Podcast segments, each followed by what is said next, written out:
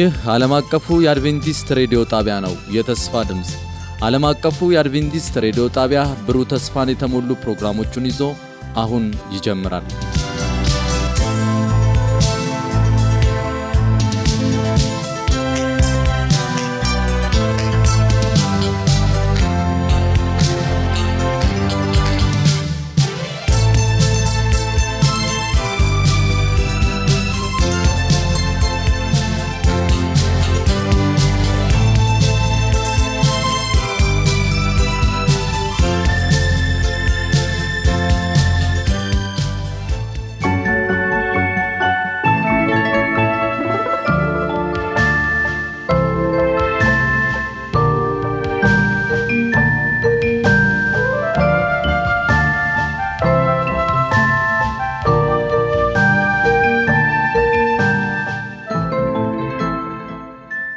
ሰላም ጤና ይስጥልኝ። የተወደዳችሁና የተከበራችሁ የፕሮግራማችን ታዳሚዎች ሁለንተናዊ ጤና የተሰኘ ፕሮግራማችን ዛሬ ወደ እናንተ የሚቀርብበት ሰዓት ይሆናል።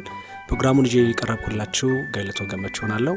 ዛሬ የፕሮግራማችን ርዕስ የሆነውን ሁለንተናዊ ጤና የተሰኘ ትምህርት ወደ እናንተ የማቀርብ ይሆናል። ከመጀመራችን በፊት ግን እንጸልይ። እግዚአብሔር የምትወደንና የምታፈቅረን አምላክ በዚህ ሰዓት ልቦቻችንን ሁሉ በፊት እናደርጋለን አእምሯችንን ሁሉ እንዲሁ አንተ እንድታስተምረን ለጤናችን የሚበጀንን ስትነግረን እንድናዳምጥ በሕይወታችንም ደግሞ በዕለት ተዕለት እንድንተገብረው ጤናማና ደስተኛ ሆነን እንድንኖር ለሌሎችም የምንተርፍ እንድንሆን ጸጋህን አብዛለን። ስናዳምጥ ቃልህን አንተ አብራልን። በመንፈስ ቅዱስ ከእያንዳንዳችን ጋር አሁን በጌታ በኢየሱስ ስም አሜን። ከዚህ ቀደም ስለ ሁለንተናዊ ጤና በዚህ ፕሮግራም የተወሰነ ሀሳቦችን ስናነሳ ቆይተናል። ዛሬም እንዲሁ ሁለንተናዊ ጤና ከመጽሐፍ ቅዱስ አንጻር ሲፈተሽና ሲታይ ምን እንደሆነ የምናቀርብላችሁ ይሆናል። አስቀድመን ግን ሶስት ነገሮች ላይ ትኩረት እናደርጋለን። በመጀመሪያ ደረጃ አሁን ያለውን ሁኔታ ከጤና አንጻር የሚያስረዳና የሚያሳይ አንድ ጽሑፍ እናይና ከዚያም በኋላ በመቀጠል ደግሞ የጤና ዋጋ ምን ያህል ነው የሚል ሀሳብ እንመለከታለን። በመጨረሻ ሁለንተናዊ ጤና ራሱ ከመጽሐፍ ቅዱስ አንጻር ሲታይ ምን አይነት አንድምታ አለው የሚለውን የምንመለከት ይሆናል። በጤና ላይ በተሰጡ ምክሮች በሚል መጽሐፍ ይህ መጽሐፍ እንግዲህ የተጻፈው በ19ኛው ክፍለ ዘመን መጨረሻ አካባቢ ነው። በጣም ወሳኝና ጥሩ መጽሐፍ ነው። በጤና ርዕሰ ጉዳዮች ላይ ጥሩ ነጥቦችን ታገኛላችሁ። ገጽ 25 አንቀጽ አንድ ላይ አሁን ስላለንበት ሁኔታ በደንብ አድርጎ የሚገልጽ ነገር እናያለን። ሀሳቡ እንዲህ ነው የሚለው እየኖርን ያለ ነው በወንጀል ወረርሽኝ መካከል ነው። በመሆኑም አስተዋዮችና እግዚአብሔርን የሚፈሩ ሁሉ በየስፍራው በአድናቆት ቆመዋል። ሰፍኖ ያለው እርኩሰት በሰው ብዕር ለመግለጽ ከአቅም በላይ ነው። እያንዳንዷ ቀን ትኩስ የፖለቲካ ግጭትን፣ ዝርፊያንና ምዝበራን ይዛ ብቅ ትላለች። እያንዳንዷ ቀን ልብን የሚያሳምም አመፅንና ህገወጥነትን የያዘ ዜና፣ የሰብአዊ ዘር ስቃይ፣ ግዴለሽነት፣ ርኅራ የለሽ ጭካኔ የተሞላበት የሰው ህይወት መጥፋት ይዛ ትመጣለች። እያንዳንዷ ቀን ጋጠወጥነትን፣ ግድያን፣ ራስን ማጥፋት መጨመሩን ይመሰክራል። የሰይጣን ወኪሎች ለማበላሸት የሰውንም አእምሮና አካልን ለማርከስና ለማጥፋት እንቅስቃሴያቸውን በመጨመር በሰዎች መካከል ስራ ላይ መሆናቸውን የሚጠራጠር ማን ነው ይላል። እንግዲህ በሚዲያ የምንሰማቸው በየዕለቱ ዜና ተብለው የምናደምጣቸው ነገሮች በዚህ ጽሑፍ ላይ እንደቀረበው የፖለቲካ ግጭት፣ ዝርፊያና ምዝበሪያው የየዕለት ክስተት ሆኗል። እንደውም ሰፍኖ ያለውን ነገር በብዕር እንኳን ለመግለጽ የሚያዳግትና የሚያስቸግር እንደሆነ ይሄም ደግሞ የጤናን ቀውስ እያስከተል እንዳለ ጭንቀትን እያመጣ እንዳለ እናያለን። ይሁ መጽሐፍ ቀጥሎ አንቀጽ ሁለት ላይ ምድር በእነዚህ ክፋቶች ተሞልታ እያለ እንግዲህ ቅድም ከላይ የተመለከትናቸውን ወንጌል በተደጋጋሚ በሕሊናም ሆነ በሰው ሕይወት ላይ እዚህ ግባ የማይባል ተጽዕኖ ማድረጉ እና በግዴለሽነት መቅረቡ የሚያሳዝን ነው። በየስፍራው ሰዎች እንግዲህ ከዚህ በፊት የሌላቸውን አንድ ነገር ለማግኘት እያለቀሱ ይገኛሉ ይላል።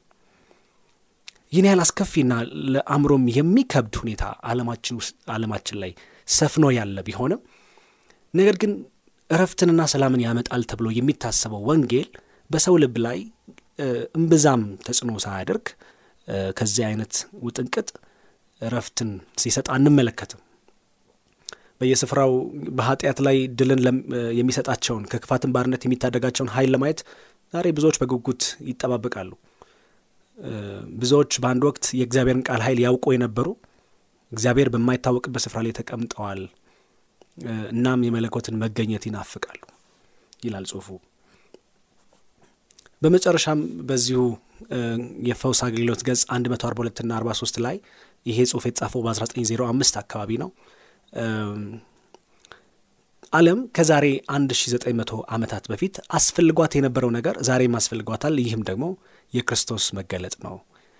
ክርስቶስ የመጣበትን ጊዜ ስንመለከት በጤናም፣ በፖለቲካም፣ በኢኮኖሚም በተለያየ መስክ ሕዝብ የደከመበት የደቀቀበት በበሽታ ብዛት የደከመበት እንደውም በአንዳንድ ስፍራ ገንዘባቸውን ሁሉ በመድኃኒት ቤት የሚጨርሱ ሰላምንና እረፍትን የናፈቁ ባርነት፣ ጭቆና የበዛባቸው ነጻነትን የሚናፍቁ እንዲህ አይነት ክስተቶች እና ሁኔታዎች ነበሩ።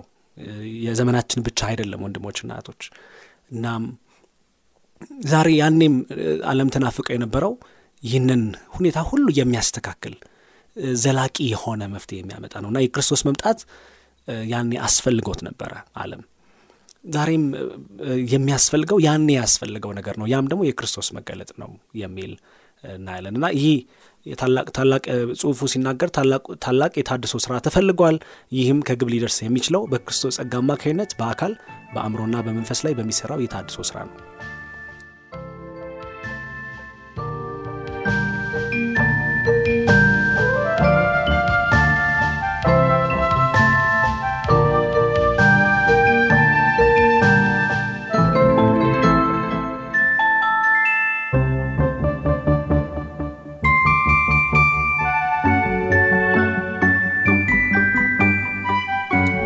ሁለንተናዊ ጤና ምንድን ነው የሚለውን ከማየታችን በፊት ጤና ራሱ ምን ያህል ዋጋ ያለው ነገር ነው።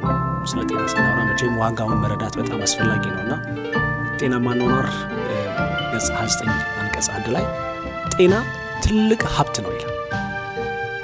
ይህን የምታዳምጡ ውድ አድማጮቻችን በእውነት ጤና ትልቅ ሀብት እንደሆነ ሲነገር እንሰማለን። በእርግጥም ነው በእርግጥም ነው።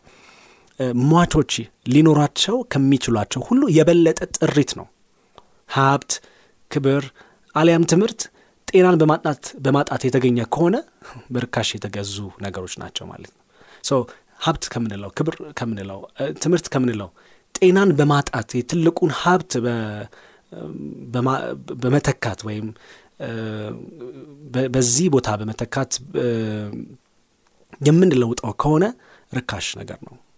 ስለዚህ ጤና ከሌለ የትኞቹም ደስታ ሊያጎናጸፉን አይችሉም ይላል ጽሁፉ። ትክክል ነው። የጤና ዋጋ በጣም ትልቅ ነው። ትምህርት ኖሮ፣ ሀብት ኖሮ፣ ክብር ኖሮ የሚፈለገው ነገር ሁሉ በእድሜ መጨረሻ ከመጣ በኋላ ነገር ግን ጤና የሚባለው ነገር ከጎደለ ያ ቦታ ክፍት ከሆነ ወንድሞችና እህቶች ምን ደስታ ይሰጠናል? ዛሬ ይህንን ባለማስተዋል ይመስለኛል ሁላችንም ለጤናችን ዝቅተኛ ዋጋ እየሰጠን ያለ ነው። ሀብትን ለማጋበት ጤናችንን እየጎዳን የምንለፋው የምንሰራው፣ ነገር ግን ሀብቱ ከመጣ በኋላ ያ ጤና የለምና ኋላ ላይ ደስታ ሊሰጥ አይችልም ሀብቱ። በተመሳሳይ ሁኔታ ክብርም ለማግኘት ሰዎች ጠዋት ማታ ይሰራሉ፣ ይጨነቃሉ፣ በብዙ ውጣ ውረድ ውስጥ ያልፋሉ። ያ ክብር ከመጣ በኋላ ግን ጤና ከሌላቸው፣ የአእምሮ እረፍት ከሌላቸው ያ የሚያሳዝን ነገር ነው። ርካሽ ነው ክብር። ትምህርትም ቢሆን ዛሬ በትምህርት ተቋማት ውስጥ ብዙ ተማሪዎች ከፍተኛ ትምህርት ያጠናሉ ከፍተኛ ትምህርት ተቋም ውስጥ ገብተው እና እኔም በዩኒቨርሲቲ በነበርኩ ጊዜ ይህንን ታዘብ ነበር። ብዙዎች ይህንን ትምህርትና እውቀት ለማግኘት ጤናቸውን በተደጋጋሚ ይጨቁናሉ። ጤናቸውን በማጣት ብዙ እውቀትን ለማጋበስ እና ለማግኘት ይሞክራሉ።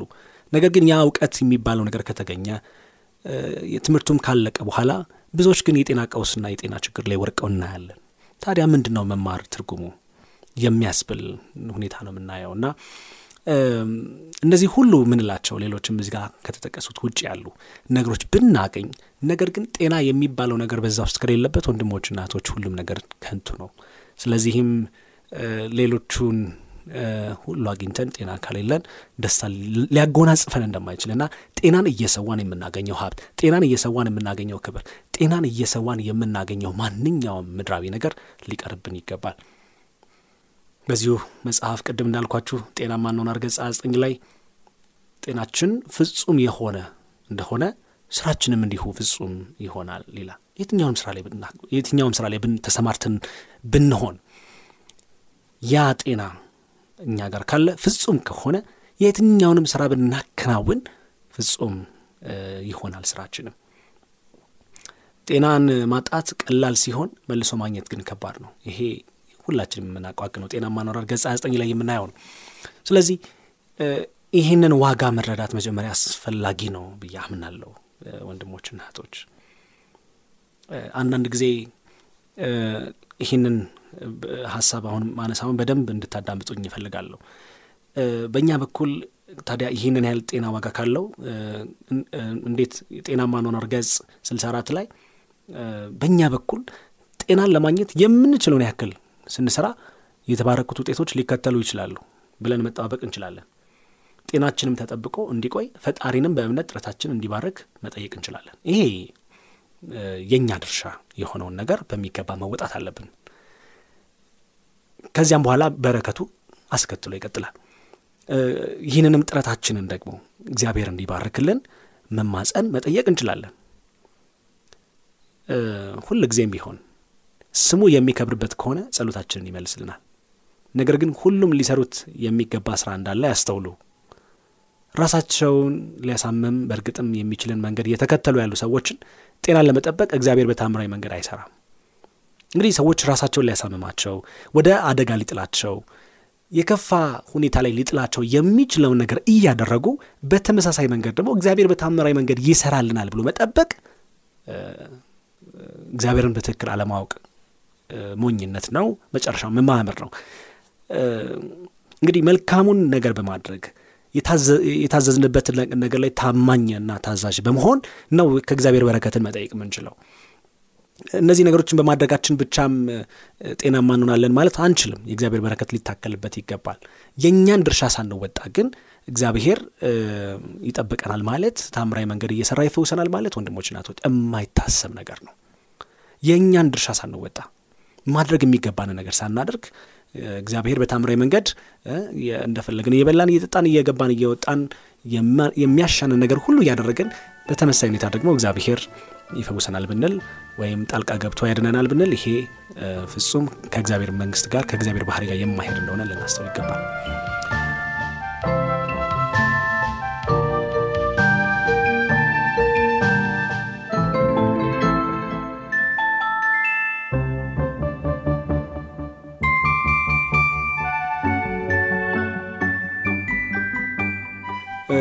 መጀመሪያ ላይ አስቀድመን ወደ አነሳ ነው ነጥብ እንመለስና ሁለንተናዊ ጤና ምንድን ነው? ይሄ ከመጽሐፍ ቅዱስ አንጻር ሲፈተሽ ሶስተኛው ነጥብ እንመለከታለን።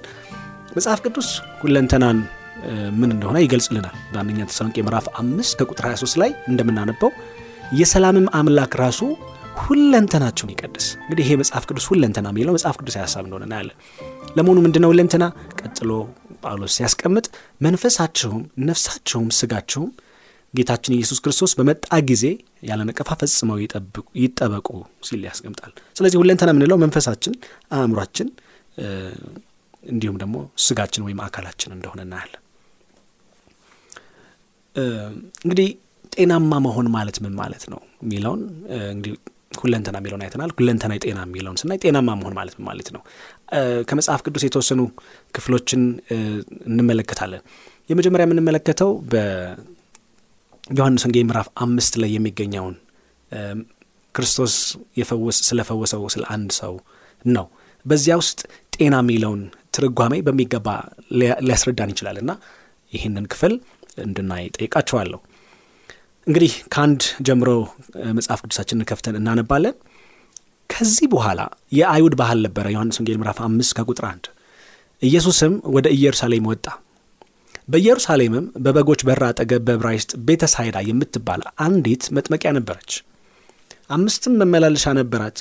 በእነዚህ ውስጥ የውሃውን መንቀሳቀስ እየጠበቁ በሽተኞችና ዕውሮች፣ አንካሶችም ሰውነታቸውም የሰለለ ብዙ ሕዝብ ይተኙ ነበር። እንግዲህ እስከዚህ ያለውን ስንመለከት ቤተ ሳይዳ የሚባል ቦታ የሚገኝ መጥመቂያ ስፍራ ላይ ስለሚሆነው ክስተትና እውነታ ነው መጽሐፉ የሚያስቀምጥልን።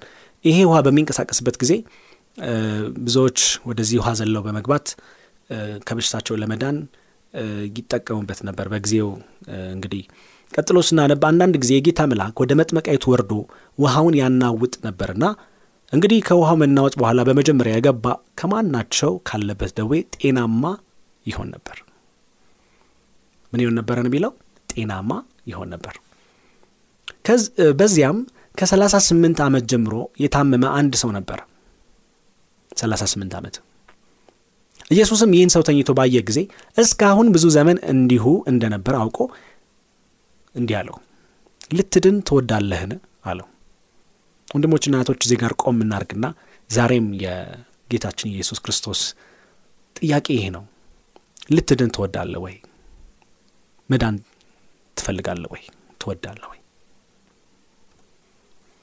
ድውዩም ጌታ ሆይ ውሃው በተናወጠ ጊዜ በመጥመቃየት ውስጥ የሚያኖረኝ ሰው የለኝም፣ ነገር ግን እኔ ስመጣ ሳለው ሌላው ቀድሞኝ ይወርዳል ብሎ መለሰለት። ኢየሱስም ተነሳና አልጋህን ተሸክመ ሂድ አለው። ወዲያውም ሰውየው ዳነ፣ አልጋውንም ተሸክሞ ሄደ ይላል። ይሄ ሰውዬ ዳነ የሚል ቃል እናያለን። በእንግሊዝኛው እነዚህ ቃላት ስንመለከት ሆል የሚል ቃል ያስቀምጣል። ይሄ በሌላ አማርኛ እንተርጉሞ ብንል ሙሉ ሆነ ወይም ሁለንተናው ተስተካከለ ማለት ነው። so ወደ ኋላ እንመለስና ካለበት ደዌ ጤናማ ይሆን ነበረ ቅድም ብለናል። እና ጤናማ መሆን ማለት መዳን ማለት ነው። መዳን ማለት ደግሞ ሙሉ መሆን ማለት ነው። ከዚያም በኋላ ቀጥለን ስናነብ እስከ አስራ አምስተኛ ቁጥርም ይህንን ሀሳብ እናገኛለን። እርሱ ግን ያዳነኝ ያ ሰው አልጋን ተሸከምና ሂድ አለኝ ብሎ መለሰላቸው። ያዳነኝ እንግዲህ መዳንን፣ መፈወስን እንደገና ደግሞ ጤናማ መሆንን እናያለን። አብሮ የተያያዘ ነው። እስከ ቁጥር አስራ አምስት ድረስ ያለውን ብታነቡት በተመሳይ ሁኔታ በማቴዎስ ወንጌል ምዕራፍ 12 ቁጥር 10 እስከ 13 ያለውን ክፍል ስንመለከት እነሆ እጁ የሰለለች ሰው ነበረ ይከሱትም ዘንድ በሰንበት መፈወስ ተፈቅዷልን ብለው ጠይቁት። ከዚያም በኋላ ሰውየውን እጅህን ዘርጋ አለው። ዘረጋትም፣ እንደ ሁለተኛይቱም ደና ሆነች ይላል። ስለዚህ መዳን የሚባለው መፈወስ የሚባለው ወይም ሙሉ መሆን የሚባለው ነገር መጽሐፍ ቅዱሳዊ concept ወይም ጽንሰ ሀሳብ እንደሆነ እናያለን። በጣም ይሄ የምትሰሙት ቃል ለመሆን በጣም ያስደንቃቸዋል። ስናወራ ከነበረው መጽሐፍ ቅዱሳዊ መሰረቱን የሚያሳይ ጥሩ reference ነው፣ ማጣቀሻ ነው። በዮሐንስ ወንጌል ምዕራፍ ሰባት ከቁጥር 23 ላይ ይህንን ከዚህ ጋር ተያይዞ ያለውን ሀሳብ ስናይ የሙሴን ሕግ እንዳይሽር ሰው በሰንበት መገረዝን የሚቀበል ከሆነስ እንግዲህ የሙሴ ሕግ እንዳይሻር ሰው በሰንበት መገረዝን የሚቀበል ከሆነስ ሰውን ሁለንተናውን በሰንበት ጤናማ ስላደረግኩ ትቆጡኛላችሁ በማለት ክርስቶስ ይናገራል። ምንድን ያለው ክርስቶስ? ሰውን ሁለንተናውን በሰንበት ጤናማ ስላደረግኩ። ዋው እንዴት ያስደንቃል! የክርስቶስ ዓላማ የልቡ ናፍቆት ሰው ሁለንተናው ጤናማ እንዲሆን ነው። ግማሽ አካሉ ሳይሆን ቅድም እንደተመለከትን ሁለንተና የሚለው የመንፈስንም የአእምሮንም የአካልንም ነገር የያዘ ስለሆነ ሁለንተናውን ጤናማ ስላደረግኩ ግማሽ ፈውስ የሚባል ነገር የለም ወንድሞችና እህቶች። እግዚአብሔር ኃጢአትንም አእምሮንና መንፈስን የሚያቃውሰውን የሚረብሸውን እንዲሁም ደግሞ አካልንም ከበሽታና ከደዌ ስቃይ ነፃ ማድረግ ነው የልቡ መሻትና ናፍቆት። ያንንም ደግሞ በምድራዊው አገልግሎት ሲያደርግ ቆይቷል። በማቴዎስ 1531 ስለዚህም ሕዝቡ ዲዳዎች ሲናገሩ ጉንድሾችም ሲድኑ። እርግጥ ሲድኑ የሚለውን ስናይ የእንግሊዝኛውን ቃል ቅድም ለማንሳት ሞክረናል። ሆል ሲሆኑ ሙሉ ሲሆኑ ሁለንተናቸው ጤናማና ደህንነቱ የተጠበቀ ሲሆን ማለት ነው። እነዚህ ሰዎች በእርግጥም እንደምናየው የአካላዊ ሰቆቃ ነጻነትን ብቻ ሳይሆን የመንፈሳዊ የአእምሮንም እረፍት ጭምር ያገኙ እንደሆነ ልናስተውል ያስፈልገናል። ስለዚህም ሲድኑ የሚለውን ቃል ስናይ ሙሉ ሲሆኑ ማለት ነው። አንካሶችም ሲሄዱ ዕውሮችም ሲያዩ አይተው ተደነቁ፣ የእስራኤልንም አምላክ አከበሩ ይላል። ለአስራ ሁለት ዓመት ደም ይፈሳት የነበረችዋንም ሴት መጽሐፍ ቅዱስ ያንን ታሪክ ስንመለከት በሉቃስ ወንጌል ምዕራፍ 8 ከቁጥር 42 ጀምሮ እስከ 48 ተመሳሳይ የሆነ የመጽሐፍ ቅዱስ ጽንሰ ሀሳብ እንታያላችሁ። መዳን፣ ጤናማ መሆን ሁለንተናን የሚያጠቃልል ጉዳይ እንደሆነ። ስለዚህ ሴት ስ የተባለውን እናንብብን። 12 ዓመት የሆናት አንዲት ሴት ልጅ ነበረችውና እርሷም ለሞት ቀርባ ነበረች። ሲሄድም ሕዝቡ ያጨናንቁት ነበረ። ከአስራ ሁለት ዓመትም ጀምሮ ደም የሚፈሳት ሴት ነበረች። ትዳሯንም ሁሉ ለባለ መድኃኒቶች ከስራ ማንም ሊፈውሳት አልተቻለው። እንግዲህ ማንም ሊፈውሳት አልቻለም። በኋላውም ቀርባ የልብሱን ጫፍ ዳሰሰች፣ የደሟን ፈሳሽ በዚያን ጊዜ ቆመ። እንግዲህ ይሄ እስካሁን ስንመለከታቸው የነበሩትን የመጽሐፍ ቅዱስ ክፍሎች ብንመለከት በሕክምናው የተመጣጣኝ የሆነ ስያሜ ልንሰጣቸው እንችላለን። ለምሳሌ ይሄ ይቺ ደም ይፈሳት የነበረች ሴት የወር አበባ መዛባት ችግር ከዚያ ጋር ተያይዞ እንግዲህ ብዙ ምክንያቶችን ልናስቀምጥ እንችላለን። ከእጢ ጋር ተያይዞ ሊሆን ይችላል። ከ genetic ወይም ከዘረመል ጋር ተያይዞ የመጣ ችግር ሊሆን ይችላል። ሌሎችም ብዙ የ lifestyle የአኗኗር ዘይቤ ችግሮች ኖሮባት ሊሆን ይችላል። በነገራችን ላይ hypermenorrhea ከመጠን በላይ የደም መፍሰስ ያ ደግሞ በነገራችን ላይ የደም ማነስ ያመጣል። እንዲህ አይነት ሰዎች ያዞራቸዋል፣ አቅም የላቸውም፣ ደካሞች ናቸው።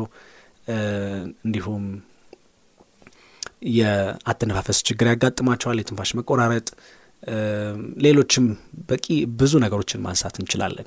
ይሄ አካላዊውን ነገር የሚመለከት ነው። ነገር ግን ይህንን ታሪክ ወደ ኋላ መለስ ብለን ስንመለከት ይህች ሴት ከሚፈሳት ደም ብቻ አይደለም የዳነችው። እስቲ ቀጥሎ ያለውን ክፍል እንመልከት። ኢየሱስም የዳሰሰኝ ማን ነው አለ። ሁሉም በካዱ ጊዜ ጴጥሮስና ከእርሱ ጋር የነበሩት አቤቱ ሕዝብ ያጫንቁሃልና ያጋፉህማል፣ የዳሰሰኝ ማን ነው ትላለህን አሉ። ኢየሱስ ግን አንድ ሰው ዳሶኛል፣ ኃይል ከእኔ እንደወጣ እኔ ያውቃለሁና አለ። ሴቲቱም እንዳልተሰወረች ባየ ጊዜ የተንቀጠቀጠች መታ በፊቱ ተደፋች። በምን ምክንያትም እንደዳሰሰችው ፈጥናም እንደተፈወሰች በሕዝቡ ሁሉ ፊት አወራች። እርሱም ልጄ ሆይ እምነትሽ አድኖሻል፣ በሰላም ሂጂ አላት። እግዚአብሔር የተመሰገነ ይሁን። ኢየሱስ ይህችን ሴት እምነትሽ አድኖሻል ያላት እንግዲህ ቅድም ስናወራ ከነበረው ከመጽሐፍ ቅዱስ አንጻር እምነትሽ አድኖሻል ሲላት እምነትሽ ሙሉ አድርጎሻል። ከአካላዊ የደም መፍሰስ እንደገና ደግሞ ከመንፈስ መታወክ ከኃጢአት እስራት ሁሉ ነው ነጻ የሆነችው። ስለዚህ ይህች ሴት በእርግጥም ሙሉ እንደሆነች እንመለከታለን እንመለከታለን። ስለዚህ በአጠቃላይ መጽሐፍ ቅዱሳዊ መሰረት ያለው ጽንሰ ሀሳብ እንደሆነ እናያለን፣ እናስተውላለን። ዛሬም ቢሆን ወንድሞችና እህቶች ግማሽ ፈውስ የለም። እግዚአብሔር ልጅ ኢየሱስ ክርስቶስ ጥንትም ሲያደርግ እንደነበረው ዛሬም በመንፈሱ በዚህ ዘመን ላለን ሰዎች ለእያንዳንዳችን ለምትሰሙ ይህ መልእክት ለሚደርሳችሁ ግማሽ ፈውስ ሳይሆን ሁለንተናን መፈወስ፣ ኃጢአትን ይቅር ማለት ማንም ይህንን ሊያደርግ አይችልም። ወንድሞችና ሐኪም ቤት ብንሄድ ይህንን ልናደርግ አንችልም። የትኛውንም የተቀመመ መድኃኒት ብንወስድ፣ የተሻለ specialist ሐኪም ጋር ብንታክም፣ ወደ ውጭ ሀገር ወደ ታይላንድ፣ ወደ ባንኮክ ወይም የተለያዩ ስፍራዎች ብንሄድ ወንድሞችና እህቶች እውነተኛ ፈውስ ከእግዚአብሔር ብቻ የሚመጣ ነው። የእግዚአብሔርን መንገድ በመከተል የሚመጣ ነው። ሙሉ ፈውስ የአካልንም የመንፈስንም የአእምሮንም የሚያጠቃልል ነው። ይህን መጽሐፍ ቅዱሳዊ መሰረት ባለመረዳት ዛሬ ብዙዎች የሚናፍቁት ስለ አካል ከአካል ሰቆቃ ነጻ መሆንም ብቻ ነው። እኔ ግን ወንድሞችና እህቶች በጌታ ፍቅር የምማጸናችሁ ሙሉ የሆነውን ፈውስ የሚሰጣችሁን እግዚአብሔርን ጠይቁ። ያንን ለመረዳት ሞክሩ። ይህንን በማድረግ እግዚአብሔርን ልታከብሩ የምትችሉበት ህይወት ታገኛላችሁ። ስለዚህም በዚሁ እናጠቃልላለን። ሁለንተናን የሚፈውስ እግዚአብሔር ዛሬም ይህንን ቃል ለምሰሙ ሁለንተናችሁን እንዲፈውስ ጸሎቴና ምኞቴ ነው። የሰማነውን እግዚአብሔር ይባርክልን። በቀጣይ ፕሮግራም የምንገናኝ ይሆናል። እግዚአብሔር ከሁላችሁን ጋር ይሁን። ጸሎት እናደርጋለን። የምትወደንና የምታፈቅረን እግዚአብሔር አምላክ በዚህ ደቂቃዎች ውስጥ ላስተማርከን እውነት እጅግ እናመሰግንሃለን። ያንተ ፈውስ ሁለንተናን የሚዳስስ እንደሆነ የጤናም ዋጋ እጅግ የከበረና ታላቅ እንደሆነ እንድናስተውል ስላደረግከን እናመሰግንሃለን ጌታ። ያንተን ፈውስ እንሻለን። ያንተ ፈውስ ከሁሉም የተሻለ ነው። ስለዚህም ይህንን ፈውስ በልባችን በሕይወታችን እንድታሳየን ከበሽታችን ሁሉ እንድታነጻን እንድትፈውሰን ይህም ደግሞ አንተን ለማክበር ብቻ ይውል ዘንድ እንማጸናሃለን። የሚሰሙ ጆሮችን አንተ ባረክ። ቀሪ ጊዜያችንን ተረከብ። በጌታ በኢየሱስ ክርስቶስ ስም አሜን።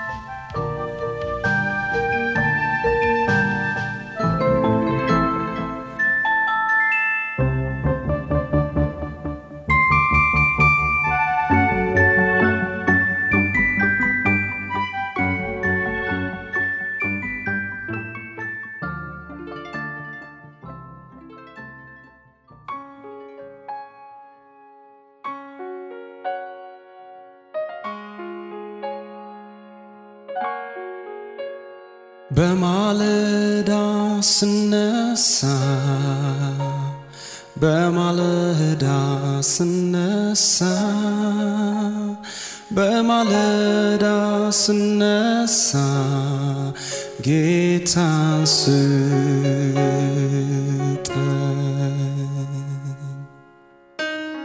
ጌታን ስጠኝ ጌታን ስጠኝ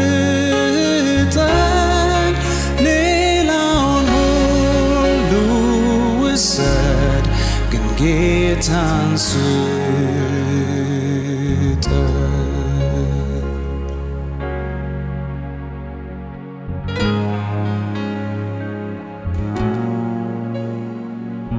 ብቸኛ ስሆን ኦ ብቸኛ ስሆን ብቸኛ ስሆን ጌታ ስጠኝ